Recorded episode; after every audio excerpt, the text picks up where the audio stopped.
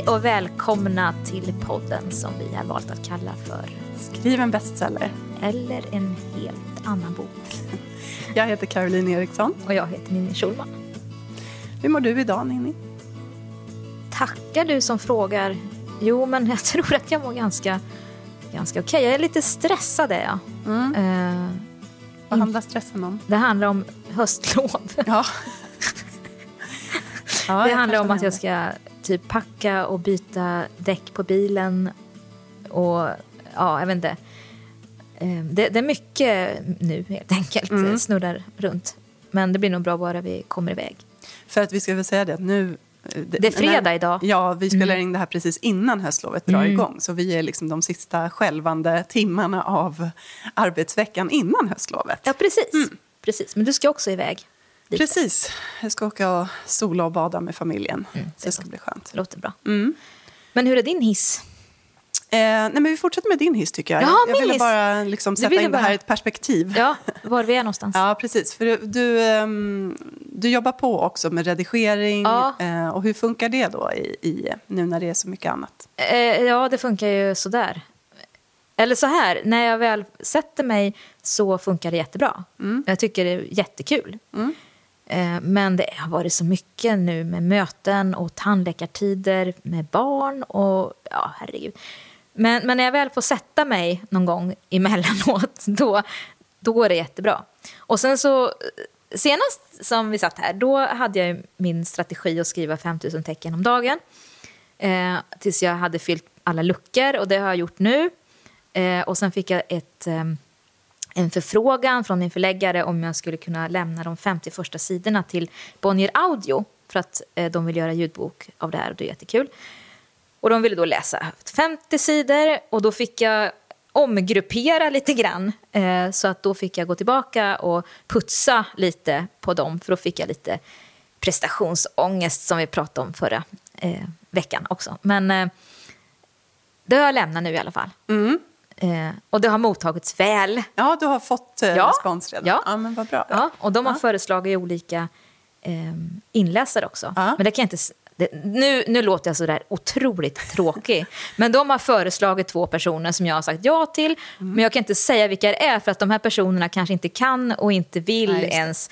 Men, men jag lovar att jag ska berätta. Men jag tycker att det är så himla kul för att den här boken har två perspektiv. Mm. Det är mm. många böcker som har, men det är en man och en kvinna som berättar.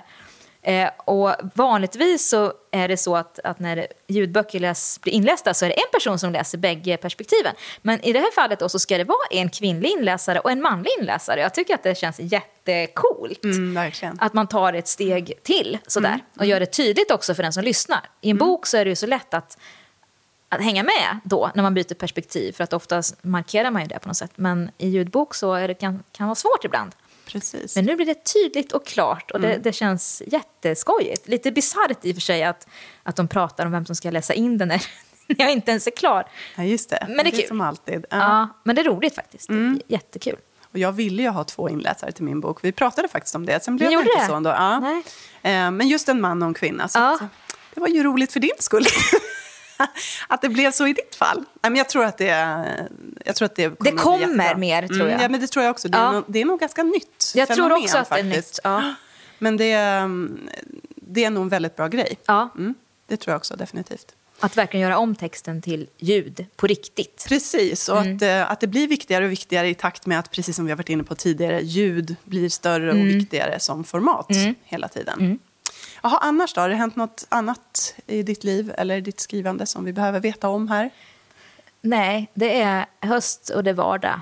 Och eh, ja, nej, det är bara rulla på. Mm. Men det är, det är skönt när det rullar på. Mm. Jag gillar det. Mm. Vi ska väl klara oss igenom det här höstlovet också. Ja, precis. Det ja. går i år också. Det går i år mm. också, ja. Men du då, nu är det din tur. Ja, jag har varit lite sjuk. Eller sjuk skulle jag egentligen inte säga. För sjuk, då tänker jag att man liksom är... Eh, Däckad? Ja, Helt? Ja, precis. Men jag har liksom varit igång. Men jag har varit klart nedsatt. Ehm, jag har varit, eh, vi ska inte gå in så himla mycket på mina krämpor, men jag har varit extremt trött. Så jag har sovit så otroligt, otroligt mycket. Jag har liksom gått och lagt mig med barnen och sen ändå behövt sova middag på dagen. Och, och jag har varit förkyld, jag är fortfarande lite förkyld. Ja, för det var du senast också. Ja, precis. Så att det hänger kvar. Så jag har väl varit lite, lite urslag så. Men, ehm, Hur har det gått med skrivandet då? då? Eh, ja, jag har, jag har ehm, skrivit lite grann ju. Ehm, och sen har jag dessutom eh, fortsatt jobba lite grann med en synopsis. En mer traditionell synopsis i Word-format. För att då kunna dela med mig av den till min förläggare. Eh, och så småningom till eh, min agent eller vem som nu kan vilja se den. Eh, och så har jag skickat iväg den nu faktiskt. Så att, för påseende. Så får vi, får vi se vad som händer därefter. Ja. Eh, och då, så jag håller ju på och funderar över, eller det känns väldigt bra.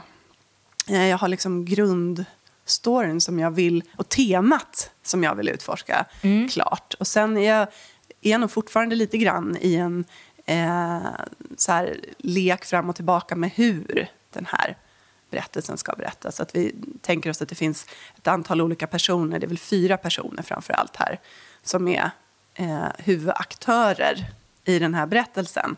Eh, och man kan tänka sig att man antingen berättar att de får berätta i tur och ordning eller att man saxar deras berättelser. Och lite sådana här saker håller jag på att fundera över. Vad blir, vad blir bäst? Och, för det, det påverkar ju i vilken ordning man lägger ut vissa ledtrådar och när vissa avslöjanden ska komma och sådana här saker. Så att där är jag väl nu. Så att du, för du berättade i förra avsnittet om eh, dina post-it-lappar som du Mm. hade satt upp. Så att du är lite... Post-it-lapparna kan du möjligen få byta plats. Ja, det låter lite så. Som att de är inte helt fastlimmade där Nej. för tid och evighet, utan Nej, de nej. kan flyttas på. Ja, nej, men jag använder ju inte, det- nej precis, utan det är ju häftstift så det är ju enkelt Det- att bara plocka Ja, en lapp och så. så flyttar man på det lite Då grann. så. Ja, så det är jag öppen för. Ja. Mm. Och det känns ganska bra att, att eh, vara det också i det här ganska tidiga skedet. Mm. Ja. Nej, men så det känns bra. Och sen har jag varit i eh, Falun här på eh, Bokens afton Just nu i det. veckan som gick. Och framträtt det? där tillsammans med tre andra författare. Jo, men det är ju, det är ju alltid trevligt att komma ut så där. Eh, det som är trevligt är ju framförallt just att träffa läsare. tycker jag är jättekul. Och det är roligt att få berätta om sin bok och få känna att den finns på riktigt. Och roligt när, när människor kommer fram och antingen har läst eller blir nyfikna på att läsa. Och det är också kul att träffa författarkollegor. Eh, och sen är det som vi har varit inne på lite tidigare, det är, det är en speciell situation eh, det här. Att eh, eh, lite granna visas upp. eller man ska iklä sig en annan roll. Eh, och så. Men vi, vi ska ju komma Vi ska in på det lite mer om det. sen, Ja, ja. Det är vårt tema idag, men vi Ja. återkommer till det. Ja, precis. Nej, men så att för att summera så hissen är väl ehm, just nu ändå ganska högt upp tycker jag. Ja, men det är bra. Ja, Det är bra. Så lite sol på det så blir det lite fint. så på det, det blir Och jättebra. ledighet. Yes.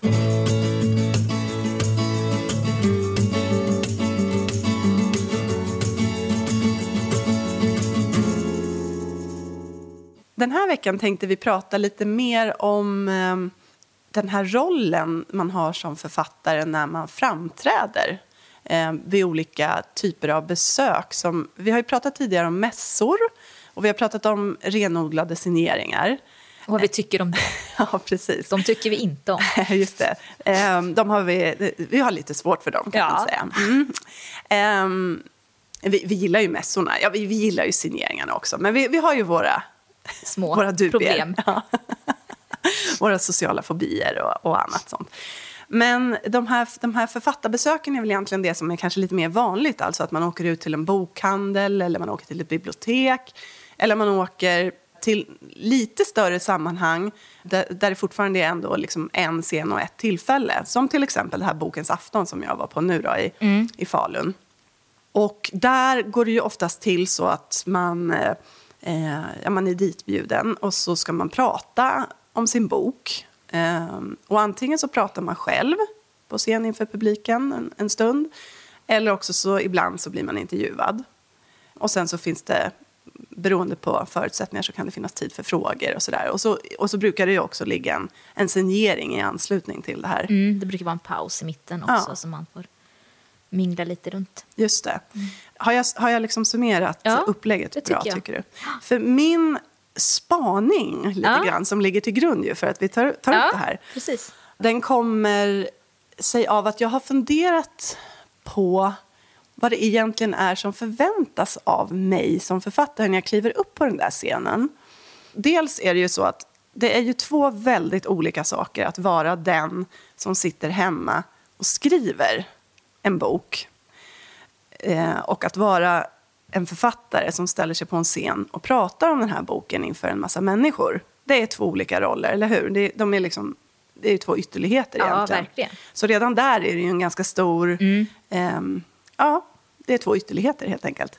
Men vad jag upplever mer och mer nu, det är att den här rollen som författaren på scenen som ska stå och prata om sin bok, det räcker inte riktigt eh, med att bara stå där och prata, utan man ska också underhålla. Man ska vara rolig. Man ska vara rolig. Man ska liksom showa. Ehm, på ett sätt så att man, man ska gärna få publiken att skratta. Ehm, och man kanske inte alltid behöver prata så mycket om sin bok utan det kanske till och med blir viktigare att man är lite av en estradör. Det är min spaning. Vad, vad säger du om det? Känner du igen det? Jo, men det, det, det gör absolut. Och vad Eh, tycker du om det? Ehm, jag tycker att eh, om vi ska börja med hur du kom, när du börjar prata här om, om att det är så olika delar av ens personlighet som man behöver sätta ihop till någon sorts enhet. Att å ena sidan sitta hemma i månader och skriva och sen så ska man plötsligt stå på en scen. Det var den största chocken faktiskt, förutom redigeringschocken som, Som som, jag väl aldrig har kommit över riktigt, tror jag. Så, så var, var den här biten, scenbiten, den var jag inte överhuvudtaget beredd på. Eh, jag tror att jag nämnde det i säsong ett, mitt första min första förfrågan som dök upp på mail typ en vecka efter att, att Flickan med snöhåret hade kommit ut. Och Då var frågan om jag ville vara med på Bokens dag i Växjö.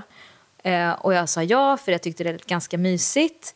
Och Sen så kom nästa mejl där det stod att det var 850 platser i Konserthuset i Växjö. Och Mysigt var inte ordet. eh, Mysigt var inte ordet. Det var liksom... Det var ren panik var det. Det var, det var så hemskt. Jag var så nervös att jag liksom såg dubbelt och jag ångrar mig så där liksom hårt riktigt. Jag vill inte det här, jag törs inte. Men, men jag ställde mig där på den där scenen och så skulle jag prata om ja, kanske tio minuter eller man brukar ju få en tid som man ska hålla sig inom. Så jag gjorde väl det där, men det var usch vad det var konstigt. Men sen har jag vant mig och nu tycker jag det är ganska kul faktiskt. Jag har nog ganska lätt att falla in i... Jag ska inte säga att jag är jätterolig på scen, det ska jag verkligen inte påstå. Men jag har lätt för att försöka. Och jag skojar gärna och håller på liksom. Jag anses ge energi, typ. är det Ja. någonting? Ja. Ja. jag vet inte. Men jag brukar få höra att jag är ganska småkul i alla fall.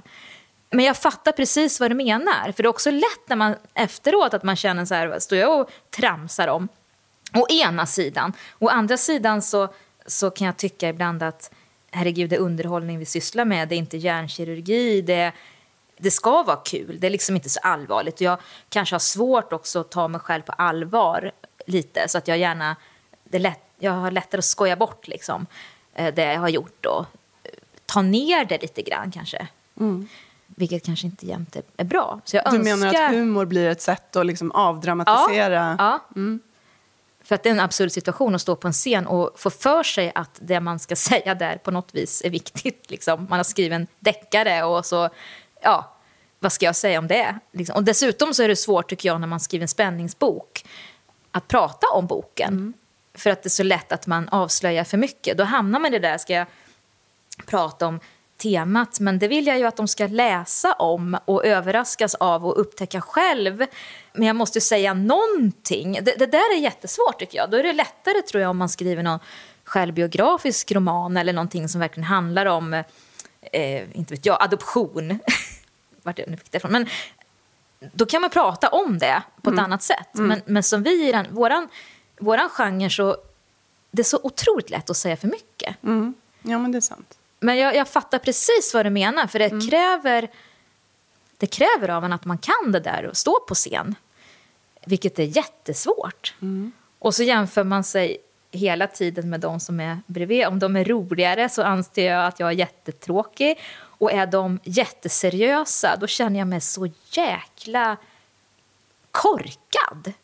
Ja, men precis. Det är som att det... Så att det handlar mycket om i vilket sammanhang man, man hamnar i också. Om man lyfter varann på scen eller om man... Det händer ibland att det blir någon konkurrenssituation också där man ska liksom bräcka varann. Visst, de, de, jag måste säga så här, de allra flesta författarkollegor är underbara människor. Men det finns undantag. Och det, det finns människor som, som suger åt sig uppmärksamhet och drar över på tid. Jag sa ju förut att, att man får ju en viss summa tid tilldelad sig som en tårtbit. Och den kan vara väldigt exakt. Kan vi säga. Ja, det kan vara så här sju- sju minuter. sju minuter är vanligt. Ja. Ja. Så det, Eh. då förstår man, menar jag, bara att det, det är verkligen liksom, För att alla ska minut få... uttänkt liksom, Ja. för att passa in i ett ganska tajt schema. Ja. Eh, och ibland också så har de här eh, Bokens afton två sittningar på samma kväll. Så man ska köra om samma... Och det är hemskt tycker jag när man drar sina små skämt. och så ska man göra det igen då. Man, man vill vara så spontan och så drar man ett gammalt skämt två gånger på samma kväll. Det är, ja. Ja, Eh, inför de andra författarna Ja, då, som det- tvingas sitta och lyssna. och Jaha, nu de igen. skrattar artigt. Eh, Men det tycker jag ingår också, man ska skratta åt varandras skämt. Ja. Mm. Och man ska är också där- lyssna på varandra. Ja, Mm. och, och man ska nicka och man ska liksom... För man är där som ett team, tycker jag. Eh, så. Det är min inställning i alla fall. Men det finns de som inte har det. Och jag, jag minns vid ett tillfälle när det var två såna här föreställningar på samma gång. Då var det två personer av fyra som körde över sina tider redan första omgången. Och det blev snart, nästan så här kamp mellan dem, vem som skulle få stå längst på scen och prata. Och andra vändan sen, då var vi ju så försenade redan när vi startade andra vändan.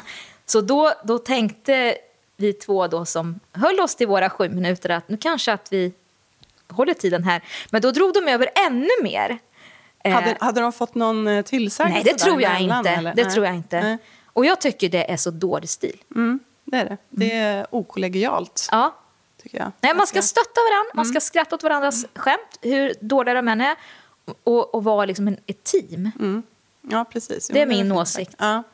Men jag tycker också, det, det är som du säger, att det är, det är en färdighet att stå på scenen i Ja, sig. ja. Eh, och jag tycker också att det är roligt. Alltså, det vill jag verkligen säga. Jag tycker att det är jättekul att få komma och, och, och jag har inga problem med det. Jag har också jobbat liksom med, som föreläsare innan jag började skriva och sådär. Så jag, jag har ju ändå gjort just den det momentet är inte nytt för mig och det är heller ingenting jag är rädd för eller, eller tycker det är hemskt. Utan jag tycker att det kan vara ganska roligt. Men just det här, nej, det är som du säger, det är inte hjärnkirurgi vi håller på med. Men det är heller inte stand-up, Nej! tänker jag. Nej! Ehm. och det ska man inte kräva av någon, Nej, och då känner jag nog så här att ja, visst kan jag också vara lite lättsam eh, och uppsluppen. Och det är ju inte fel att vara i ett sånt här sammanhang. Folk kommer dit på kvällen, de är lite trötta. Men, eh, och vill liksom ha en, en, en trevlig kväll. Men, men jag, jag kan känna att det skaver lite grann. Eh, när... Eh, om- man, om man är väldigt olika, om man är flera författare och så är det någon eller ett par som, är, som får väldigt mycket skratt. Det behöver ju inte betyda att, att man är mer intresserad av den personen eller den personens böcker. Men om det, om det är så, då känner jag nog lite grann att då, då är jag ju inte på rätt ställe eller för, för rätt publik eller med rätt förväntningar. För att jag, är ju, jag ser det inte som att jag är där i första hand för att roa eller underhålla. Alltså, om du förstår hur jag menar, utan Mm. att det ska låta pretentiöst eller någonting. Så jag är inte där för att föreläsa heller. Jag är där för att, för att liksom underhålla, men inte underhålla haha kanske. Utan Nej. underhålla Nej, med en kan- berättelse om min att- bok eller teman som driver mig eller, eller så. Ja, för så det är också jag. underhållning, tänker ja, jag. definitivt. Det, är Ja. inte no, det är inte så att jag mm, liksom, ska komma in med något allvarstyngt Nej. budskap. Nej, och jag, jag håller helt med, för att i synnerhet de här mässorna som, har, som rör sig kring en viss genre, typ Crime Time och i Oslo har de krimmässen och, och så. Som vi båda har varit på, båda Ja, de, ti- de ja. tillställningarna. Mm. Och då är det ju ofta så att varje scenframträdande har ett visst tema. Eh, och då tycker jag att för publikens skull, de går runt på de här och, och väljer Mm. dels såklart utifrån författarna, vilka som är med, men också temat. Ja, verkligen. Eh, Och då tycker jag att eh, då ska man hålla sig till det temat. Och handlar det om, inte vet jag, domestic crime till exempel, då, då får man då ska man prata, då ska man ha tänkt igenom de sakerna och, och kan prata lite grann om det, tänker jag. Ja, men det är där och jag inte undrar- bara liksom flamsa runt och, Nej, och dra men kan det vara så då att man, nej precis, att man, om man känner sig lite osäker i en situation, för det gör man ju ibland. Ja. Och speciellt om det är ett tema som man känner att, men det här, för så, så, så, det känner man ju själv. Alltså Ja. de temana som jag hade på Crime Time, vissa av dem, jag var ju jättenervös till exempel inför, jag skulle ha liksom ett seminarium om likheter och skillnader mellan British och Scandinavian crime. Grattis! På engelska. Grattis! Ja. Och liksom, då var det ju så här, traditionell kriminallitteratur och traditionella Mm. deckar, liksom, hjältar och olika sådär, 60-talet, 70-talet, 80-talet. Mm. Och det är inte liksom min... Eh, det, där har inte jag någon stark liksom, eh, läsbakgrund. Så. så jag kände, gud vad gör jag här? Mm. Eh, och då kan det ju vara frestande att liksom försöka eh, skoja till det lite. Att Ja, ja, ta ja. poäng på, på, på någonting annat. Eh, nu, nu gick inte det där ämnet att skämta bort riktigt. Så istället så pratade ju jag, jag, jag, jag gjorde ju mitt bästa liksom utifrån det, utifrån den, det temat som faktiskt var. Men jag undrar om det ibland kan, kan vara så att, att i den situation som en författare känner sig mer eller mindre osäker så kan det också vara så att humor är ett sätt att liksom, eh, ta sig ur den situationen. Mm. Så säger inte jag absolut inte att alla gör så. Jag bara tänker att det, det kan ju vara en, en sån eh, reaktion också. Mm. Men sen är det så, vissa är ju som en kollega till oss, Anders de Lamotte. Ja, han är är ju grymt rolig. av naturen, höll jag på att säga. Men han Ja. är ju bara väldigt, väldigt underhållande. Jag har varit med honom på ett par olika såna här eh, tillfällen. Eh, och han är ju alltid eh, vitsig, liksom, på ett väldigt trevligt och charmigt sätt. Eh, och då är det ju lätt att känna att jaha, då kanske jag också skulle liksom, eh, vad kan jag klämma in för litet skämt här? Och så får man liksom komma på att ja, men, Anders är Anders och, och jag är jag. Liksom. Och, och jag eh, levererar på mitt sätt och, och han på sitt sätt och sådär. Så att man eh, håller, håller kvar. För jag, annars så tänker jag, det kanske är jag som är känslig, det kanske är jag som bara är tråkig. Nej, det är det ju inte. Nej, men jag, tycker jag tycker ämnet är helt... Jag, jag tycker det är ett jättebra ämne det här. Ja, Ja. Det är inte bara mitt, mitt Nej. dåliga nej, nej, nej. självförtroende Nej. På, på humor. eh, Nej, för, för jag, jag känner också att, att att vara i en publik och lyssna så kanske man vill ha någonting mer också än bara, bara skratt. I alla fall när man går och lyssnar på ett bokprat, tänker jag. För Ja. Jag tänker nog utifrån mig själv, att om jag går på ett seminarium på Crime Time Ja. eller jag går på ett, ett bokprat på ett bibliotek eller så, då vill Mm. jag ju höra någonting om den här författaren eller om boken eller skrivandet. Jag förväntar mig inte att gå dit och få liksom, sitta i Det är inte Norra gapskratt. Brunn. Nej, det är inte Norra Brunn, precis. Sen gör det ju ingenting om man får skratta, men, men det är inte det som är liksom huvudfokus, så Mm. tänker jag nog. Men hur var det, hur var det i Falun då? Ja, Om vi ska ta ett sånt här ett konkret exempel. jätteaktuellt exempel. Ja, men precis. Jo, men då, då var det ju så att vi var fyra stycken. Mm. Eh, och vi var väl sinsemellan ganska olika. Den som var då eh, riktigt, riktigt rolig, eh, det var ju Tarek Taylor. Mm, kocken. Kocken Tarek Taylor. Jag, nu, jag eh, har ju verklighetsfrämmande som jag inte faktiskt sett något av hans program. Men han är ju med i flera olika, Ja. både matlagnings och trädgårdsprogram på tv. Ja. Så att det märktes ju att han också... Tanterna gillar Tanterna Tarek. gillade Tarek. Och han var väldigt sympatisk. Och, och de var ju förtjusta i honom redan innan. Mm. Och han har ju såklart en annan ingång. För att han är ju en person som de kan relatera till. Så att hans anförande handlade ju inte egentligen så mycket om hans böcker eller hans bok, utan det handlade väldigt mycket om honom.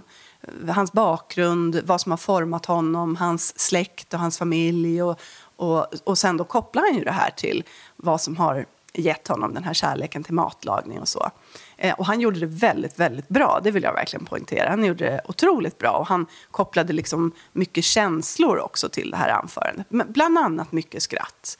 Och, och ja, det bara att notera liksom att det är ju inte, det är inte mitt sätt och det var kanske inte allas sätt av de övriga som var på scenen heller. Och då är frågan, är det något som är mest mera värt än något annat? Mm. Ska vi alla sträva efter att bli klatschigare, roligare, dra ner skratt på scen? Eller finns det andra värden också ja. i ett författarframträdande? Förstår du hur jag ja, menar? Absolut. Liksom, går vi mot en tid där vi förväntas mer och mer inte bara kunna stå och prata för oss utan också kunna eh, få folk att skratta? Jo, men det är nog kanske så. Ja, vi får väl se. Vi får se. Ja. Det förväntas mycket av en. Mm. Man ska instagramma och vara mm. på sociala medier och twittra och stå på scen. Ja, och så ska man skriva också. och så ska man skriva. Och, och, det är ju, personligen tycker jag att allt det där är väldigt kul, mm. men det är såna olika delar av ens personlighet. Verkligen. Jag tror att om det var så att ens största talang vore att stå på scen, då skulle man inte skriva böcker. Nej, antagligen inte. Då skulle man väl bli skådis eller artist eller någonting sådär. Mm. Böcker skriver man väl för att man inte kan det där andra kanske. Nej, just det. Om man vill uttrycka sig. Mm. Om man vill uttrycka sig och inte kan sjunga eller liksom agera eller då, då uttrycker man sig i skrift och det är vårt sätt i första hand. Precis. Ja, Nej, men jag, jag tycker det är spännande. Men mm. jag tycker, ja, det, som sagt var, jag, jag faller nog, eh, dras åt det det komiska. Mm. Jag. Jo, men jag känner ju själv. det själv också, att jag försöker, ja, och, man försöker. Och, um, hålla en sån. Att man både försöker vara lagom personlig och man försöker ja. att, att vara lite rolig. Absolut, det är ja. inte så att jag står och äh, mässar. Nej, nej, nej. Men, men just det här, uh, det här um, vad ska jag säga, grund... Men jag måste säga att jag tycker ju att det, ju, anslag. att det ger mig mer när jag får höra um, när någon berättar liksom innerligt om någonting. Ja, det kan ju bero på såklart vad det handlar om och vad ja. man skriver för sorts böcker. Men... Ja. men hur tycker du att det är när du ska prata om, din, om, liksom, prata om en bok? Det är svårt. Det finns ju inget svårare egentligen än att, om no, den värsta frågan. Vad handlar din bok om? Vad handlar din bok om? Mm. Det är den svåraste av alla frågor tycker jag. Den är alltid svår. Den måste jag alltid tänka ut innan, ja. alltså när det är dags för lansering av en bok. Ja så måste man liksom hitta. Jag tycker att det är en fånig fråga att ställa. Tycker du det? Ja, det tycker jag. Jag tycker att det ska väl den som intervjuar åtminstone ha läst på lite själv och säga din bok handlar, handlar om, om, det här, det här. Ja. varför då? Eller i alla fall ja, något vidare. Men det är ja. så otroligt taffligt tycker jag. Att säga, okay, kan du berätta vad din bok handlar om? Det är väl för att man vill berätta det för publiken, liksom, att, att läsarna då, potentiella läsarna ska få veta det. Men du menar att det skulle vara bättre om någon annan talar om det. Det ger ett proffsigare intryck, ja, tycker jag, av den som intervjuar. Ja, det var väl en fin tanke. Ja, det, det kan vi, tanke. Låt oss uh, hoppas att det är många som hör det. Och sen är det en annan hör. fråga också som jag tycker man kan hoppa över. Ja. Hur kommer det sig att du skriver just deckare? Och så säger de den klurigt som att de har kommit på något jättesmart att säga. Ja, nu du, nu, nu ska, ska du få höra något. till. Nej, gud vad jag blir negativ nu. Jag ja. kanske inte, min hiss kanske inte är så högt idag. Nej, du, behöver, du behöver lite mer komiskt anslag, ja. Nini. Får jobba på det. Ja. Ja. Nej, men, Nej, men vi får jag kan svara bevaka... på det också. Ja. ja. Vi kan väl fortsätta bevaka området. Ja, och sen kan vi ju rapportera lite när vi kommer hem från våra olika... Precis. Eh, göra lite analyser. Ja, exakt. Hur gick det? och sen, sen, tycker jag att det skulle vara lite kul att höra vad... Vad ni tycker? Ja. Mm. Vad, vad, får ni ut mest av? Mm. Ja, vi kan väl slänga ut den frågan. Ja, det vore jättekul att höra. Så säger vi. Yes.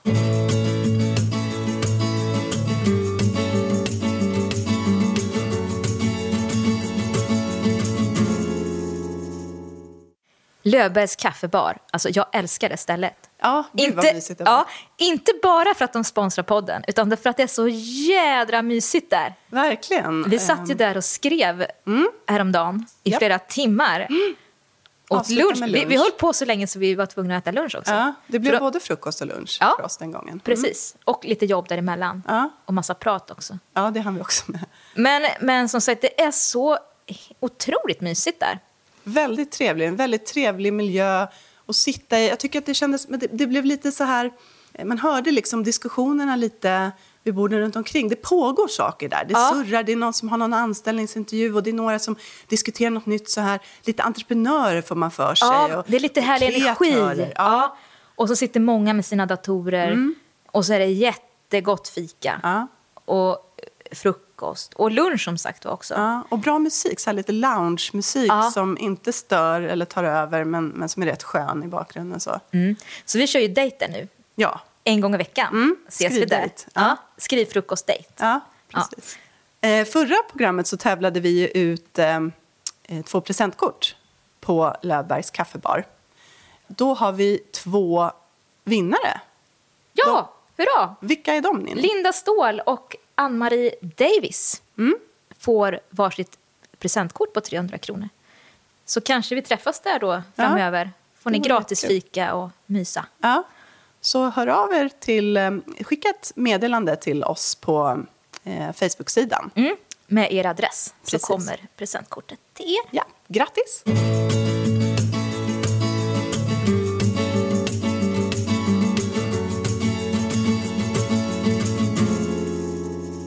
Ja, när det gäller veckans läsarfråga så tänkte vi prata lite om genrelitteratur. Det är många av er som undrar över det här med genrelitteratur, varför den anses eh, lite sämre än andra fina romaner. Eh, hur trogen sin genre man måste vara om man ger sig in i det. Och det här tycker jag, vi skriver ju bägge två genrelitteratur, så det här är ju ett ämne vi tänker mycket på och brinner för. Vad, vad säger du Caroline, vad din spontana tanke kring det här med statusen på genrelitteratur? Varför Ja. är det så? Du, jag får först en association redan innan vi pratar Mm. om statusen. Bara av ditt, ditt intro här så tänker jag på paret Gio Skarp Ja. som ju har båda två besökt podden eller gästat podden. Och jag tänker på att till att börja bara själva ordet genrelitteratur var ju någonting som Jan Guillou eh, tyckte väldigt illa om därför att det, han tyckte att det i sig var liksom nedsättande, nedvärderande. Så det vet jag inte om, man, om alla håller med om. Men, men eh, att man ens behöver liksom ha den benämningen.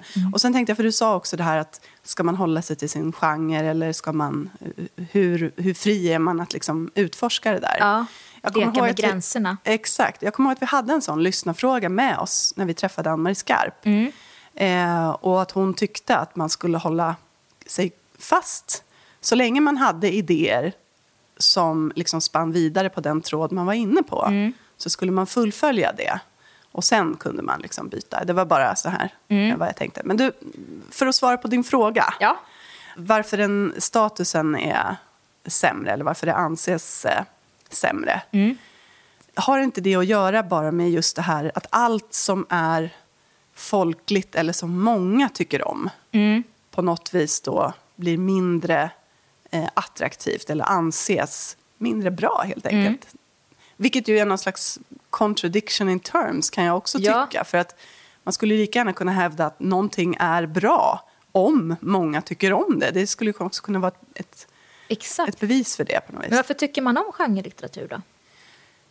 Ja, varför tycker man om genrelitteratur? Alltså, genrelitteratur handlar ju om underhållning. Mm. Det handlar om, om litteratur som följer en dramaturgisk kurva och som in, i, i någon mån har, följer en viss mall. Mm. Man vet vad man får ungefär.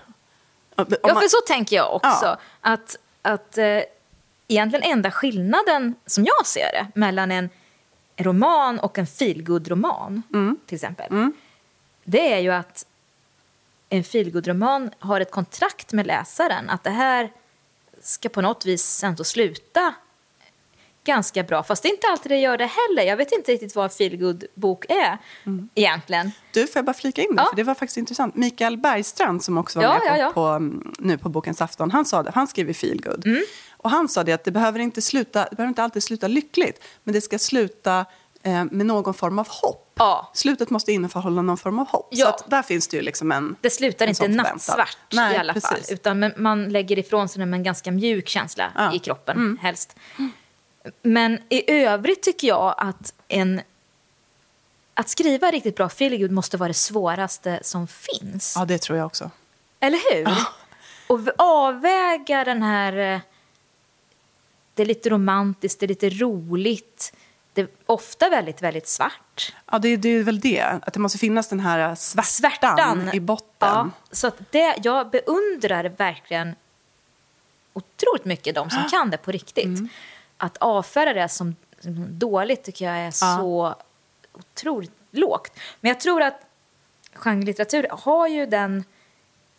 Att det är en trygghet att välja en genre. Man vet att nu är jag sugen på att läsa något spännande. Mm. Nu är jag sugen på att läsa något lite kul. Nu är jag sugen, man, man liksom går på ens egen dagsform. Mm. Och då vet man att tar jag en där det står kriminalroman så får jag en kriminalroman. Mm. och, och, och det är det jag vill ha. Jag, jag är sugen på mos och korv eller jag är sugen på sushi. Liksom. Jag får det. Ja, det. Ehm, och, och att det är skönt, en trygghet. Men att det på något vis skulle vara sämre att läsa eller lättare att skriva, det tror jag inte. Men varför tror du att det har blivit så? Då? Att, det, att det har sämre status? Vad, vad beror det på? Nej, men jag tror att det är som du, att, att det som många kan ta till sig, det är ju folkligt och, och, och då har en ganska låg kvalitet. Liksom. Men jag förstår inte riktigt varför man ska skriva böcker som är så smarta så att bara man själv kan läsa dem. Liksom. Jag förstår inte heller liksom, varifrån kommer den uppfattningen. Att ju, ju färre Att- som läser någonting, desto Ja. bättre är det. Jag, Ja. jag, jag kan inte... Det är någonting vi inte förstår här. Nej, jag, jag förstår inte. Nej. Vi skulle haft någon annan med oss som kunde liksom förklara. Ja. Nej, men det, det, är, det finns ju en väldig, det finns ett förakt i det. Ja. Och sen så tycker jag att det är så töntigt också när fina författare eh, eller så här, bara så här, ah, jag ska skriva en deckare och bli miljonär. Som att det bara är att, att göra. Mm, just det. det kan alla göra. Ja. Mm, ungefär. Ja, ja, ja.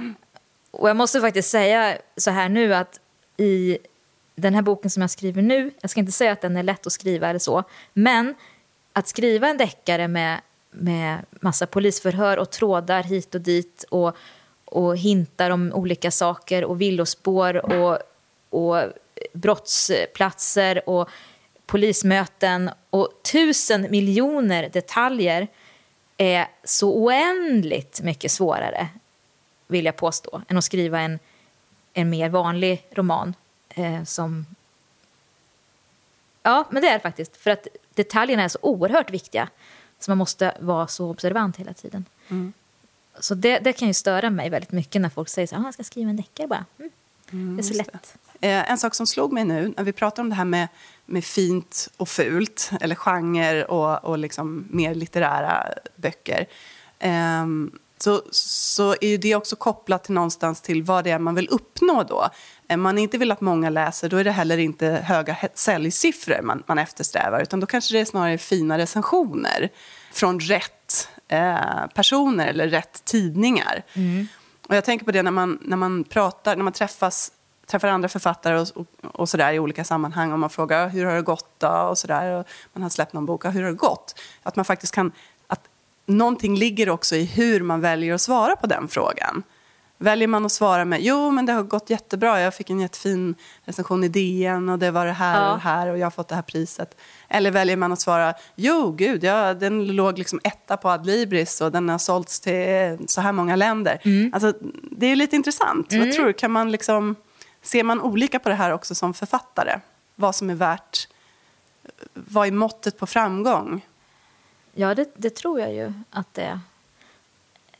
Nog vill man vill sälja böcker?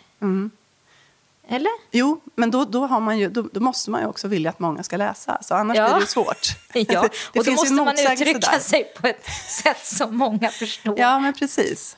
Så att det kanske inte är, det kanske är mer en, eh, den som läser och bedömer Mm. litteraturen som tycker att den ska vara lite svår då, eller på ett visst sätt för att, för Ja. att, vara, för att anses litterär.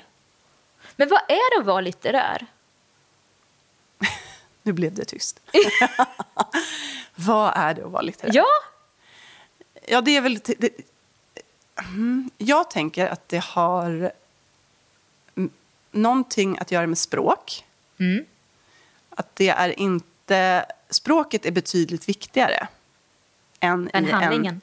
En, ja, Eller viktigare än Ja, det- jämförelsevis med vad då? Jo, men språket är viktigare än vad det är i en underhållningsroman. I en underhållningsroman så ska du eh, berätta en berättelse och använda ett bra språk. Men språket ska inte stå i vägen för berättelsen. Det ska liksom inte utmärka sig. Medan jag tror att min bild i alla fall av en litterär berättelse det är att den har ett språk som står ut och som särskiljer sig och som gärna är liksom lite unikt. Är inte det en sån Jo, parameter. Och, och sen att det är att den inte följer någon given dramaturgisk kurva eller så, utan att den kanske är lite experimentell. Eh, Den har sin egen form. Man vet inte riktigt vad det är man ska vänta sig på samma Nej. sätt som man vet när man köper en genrebok, om vi får kalla det så. Så tänker jag. Vad, vad tänker du spontant? nej men jag, jag, jag håller nog med. Jag tycker bara var kul att slänga Ja. ut frågan. Ja. Att man, ibland kan jag känna lite grann att man säger litterär som någonting Bra. begripligt Ja. snarare än bra. Ja, ja, ja okej. Mm. Ja, det kan finnas ett förakt åt det hållet Eller också ju, svårt. för sig. Då. Det blir ju som ett... Ja, svår, ja. Otillgänglig. Ja, otillgänglig. Mm. Och då tänker jag att...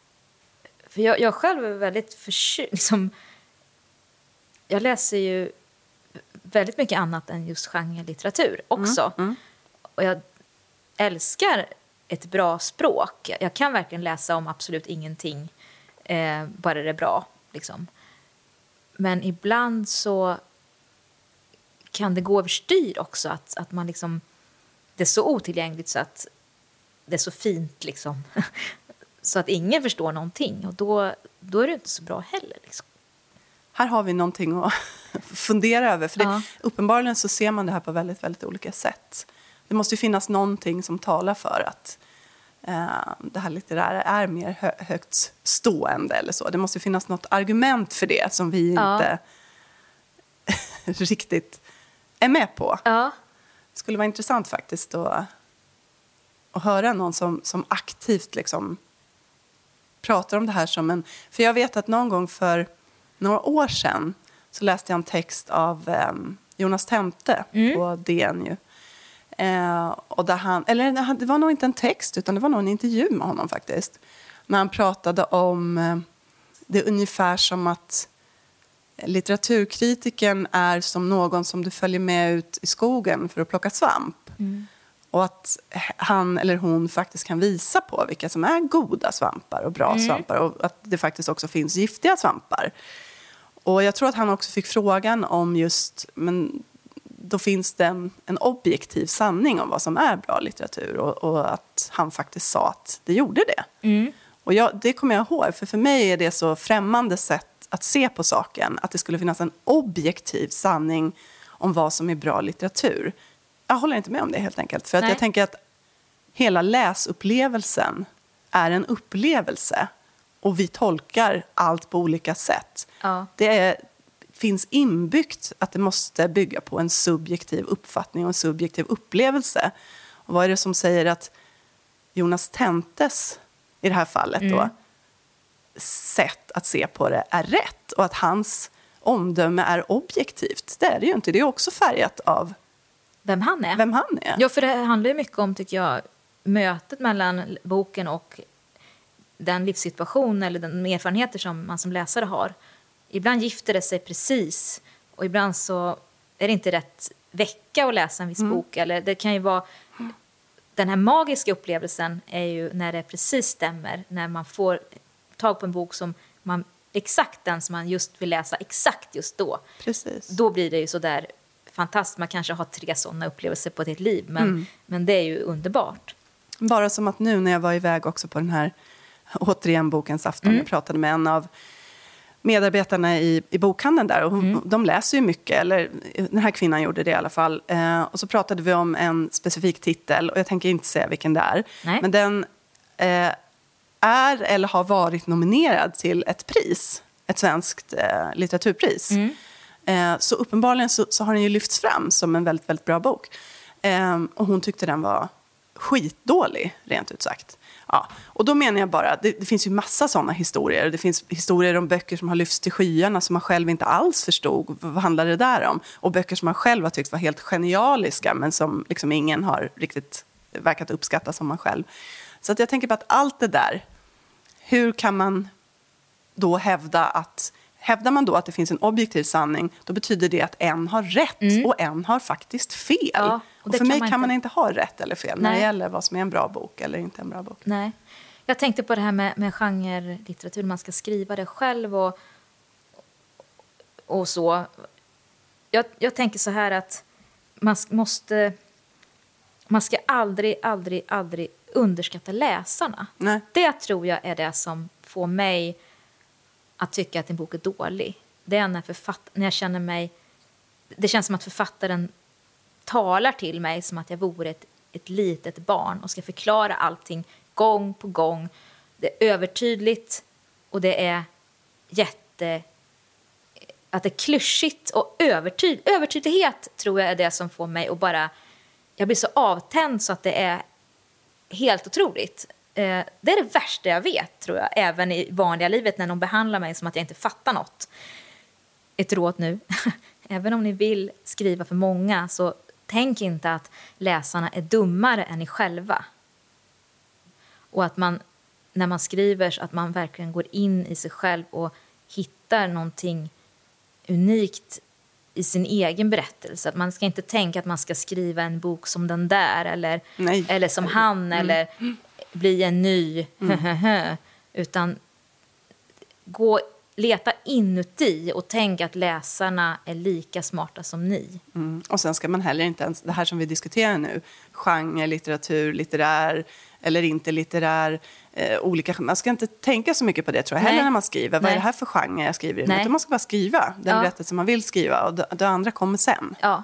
Liksom. Precis. Det får andra dela in eller klassificera. Precis. Mm. Men sen är det ju så också att, att när, när man... Det finns ett driv ofta i genrelitteratur som mm. kanske som automatiskt kommer till. Ja. Är det ett mord i början så blir det ett driv. Ja, och det är också en förväntan. Ja. Det är ju vad man förväntar sig som läsare när man plockar ja, upp en sån och man bok. vet att, att eh, något har hänt och så kommer det vara ganska spännande men det kommer ändå knytas ihop på ett ett någorlunda logiskt eh, acceptabelt sätt eh, och man kan lägga den ifrån sig med, med en ganska bra känsla. På mm. sätt. Mm. Eh, och det är skönt med såna böcker också, vi behöver dem. Ja, verkligen. Låter det bli slutklämmen tycker jag för, för den frågeställningen. Vi kommer nog tillbaka vi till det här igen. Ja, slutklämmen för den här gången får ja, vi säga. Ja. ja.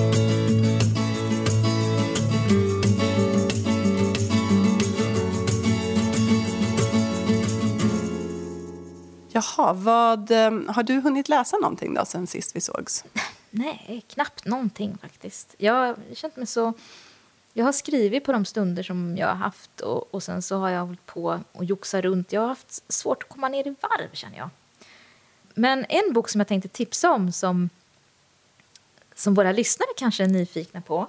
Det ja. är en, om man är på tal om genrelitteratur och deckare och så om man är sugen på det så har deckarförfattaren Val McDermott skrivit en jätteintressant fackbok som heter Brottets gåta och eh, handlar om kriminaltekniken inifrån. Mm. Och den riktar sig till oss vanliga dödliga och hur det går till egentligen med DNA-spår och den här senaste tekniken och hur den har vuxit fram genom historien. Och hon tar upp olika mordfall och hur, vad teknikerna har gjort för att fälla den här personen. Eh, den är jätterolig. Eh, jag kan lägga ut den faktiskt på vår Facebook-sida sen. Eh, för att jag antar att det kan vara så att någon av er blir lite sugna på, på den här boken. Ehm, så den har jag roat mig med. Det har känts lagom liksom, mm. när det gäller min koncentrationsnivå just nu. Ja. Jag tänker på en annan, jag sitter och googlar för jag kommer att tänka på en annan sån här bok som eh, på svenska. Ska jag gå och titta? Ja, gör det. Ja, jag springer och kikar.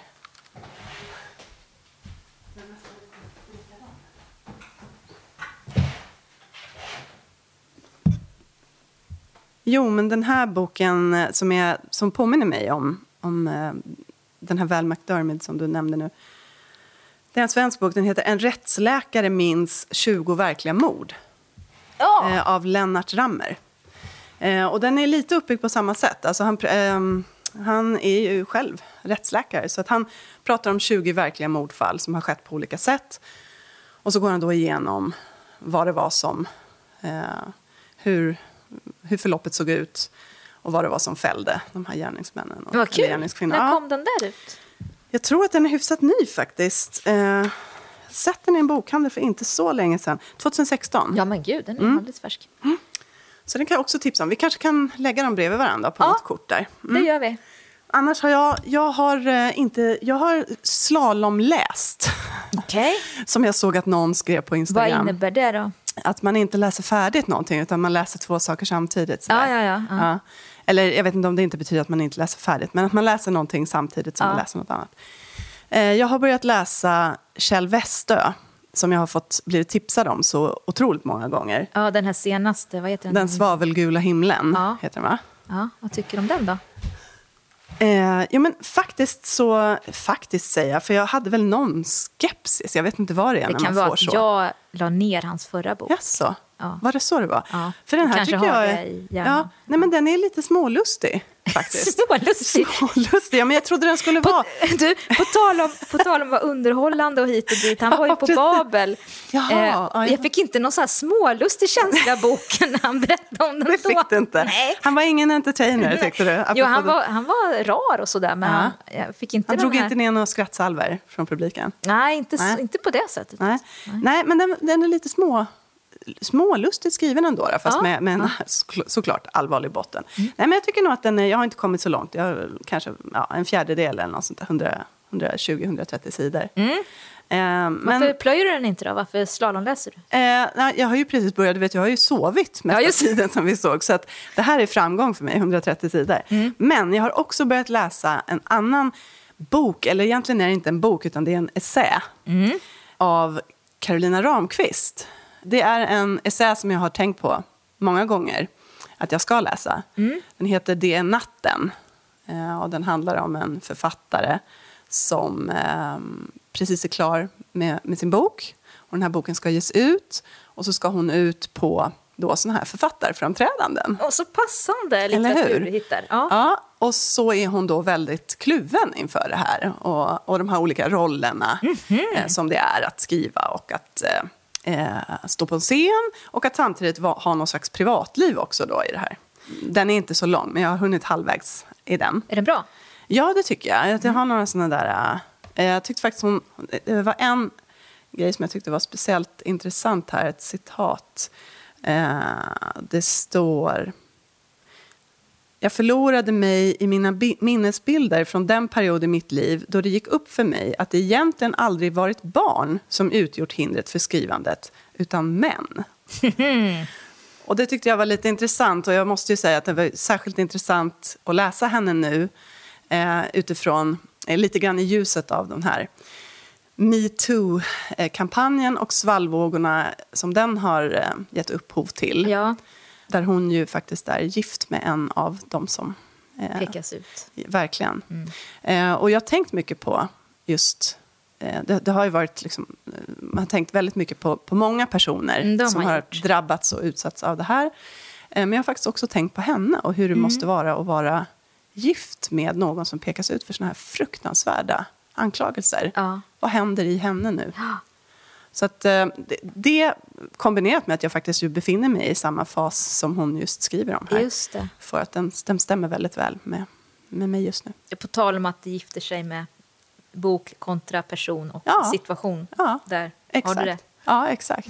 Och lite grann apropå det här temat som vi pratade om. Exakt. Och också apropå det här temat föräldraskap som vi har haft uppe Ja. tidigare. Ja. kanske inte är barnen som är problemet, det kanske är partnern. Fundera på det. Säger jag som är servo. ja, precis. Värnar hårt om min egen lägenhet. Ja, precis. Det kanske vi gör rätt i. Ja. Jaha, men eh, ska vi ta och eh, summera? Ja. Eller summera, det, det, det vet jag inte om någon av oss har har förmåga att intellekt göra. nog att göra. Vi skulle behöva någon mer litterär person här. För. Ja, vi kan sammanfatta det. Men i alla fall runda av då. Ja. Det, känns som, det känns som att vi behöver lite lov. Ja, det känns så. Ja. Vi börjar bli lite sådär Ja. flamsiga. Mm. Fredagsflamsiga. Mm. Det får man vara. Det får man vara. Jaha då. Men hörni, ni som, de av er som har höstlov, hoppas vi får njuta av det och kanske skriva lite grann. Precis. Eller läsa lite. Och eh, övriga... Hör av sig till oss. Ja, precis. Hör av er till oss. Ja. Och, och gärna med synpunkter kring, eller era tankar kring det här med vad väntar ni när ni går och lyssnar? Vill ni bli underhållna eller vill ni lära er? Eller vill ni höra författaren prata om något speciellt eller vara på ett speciellt sätt? Eller Ja. hur tänker ni själva när ni ställer er på en scen och ska prata om era böcker? Precis. Mm, Och fråga om andra saker som ni vill att vi pratar om här. precis. Vi har några avsnitt kvar på den här säsongen. Det har vi. Och så tackar vi som vanligt Timmy Strandberg på poddbyrån för klipp och mix. Och så tackar vi George Woodward för musiken. Och så tackar vi er som lyssnar. Ja, för ni är bäst. Ja, ingen protest. Puss, puss. Puss, hej! Take time, do what you're gonna do and just smile. You're gonna see it through. Your wings are gonna sprout time, do what you're gonna do. Just smile. You're gonna see it through. Your wings are gonna sprout and you